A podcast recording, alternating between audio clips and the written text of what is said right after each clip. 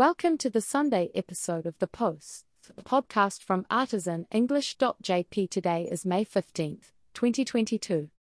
Kick back, relax, and learn something about what it means to fight. Tooth and nail.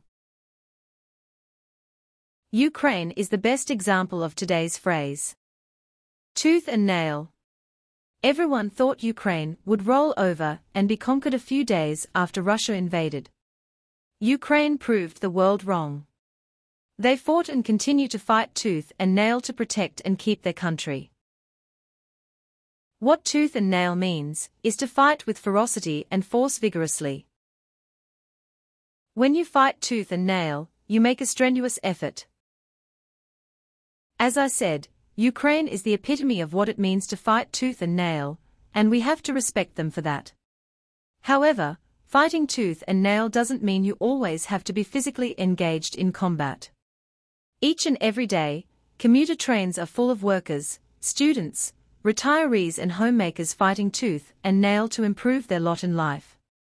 As long as you are making a strenuous effort, putting all of your efforts into attaining something or achieving a goal, you are fighting tooth and nail. Those cute little elementary students studying extremely hard to pass high school entrance exams are fighting tooth and nail. They are fighting their battle to get into their preferred school every bit as furiously as Ukrainian soldiers are fighting to prevent their country from being stolen from them. Everyone has their struggles to overcome in life. Some fights we choose, others are thrust upon us.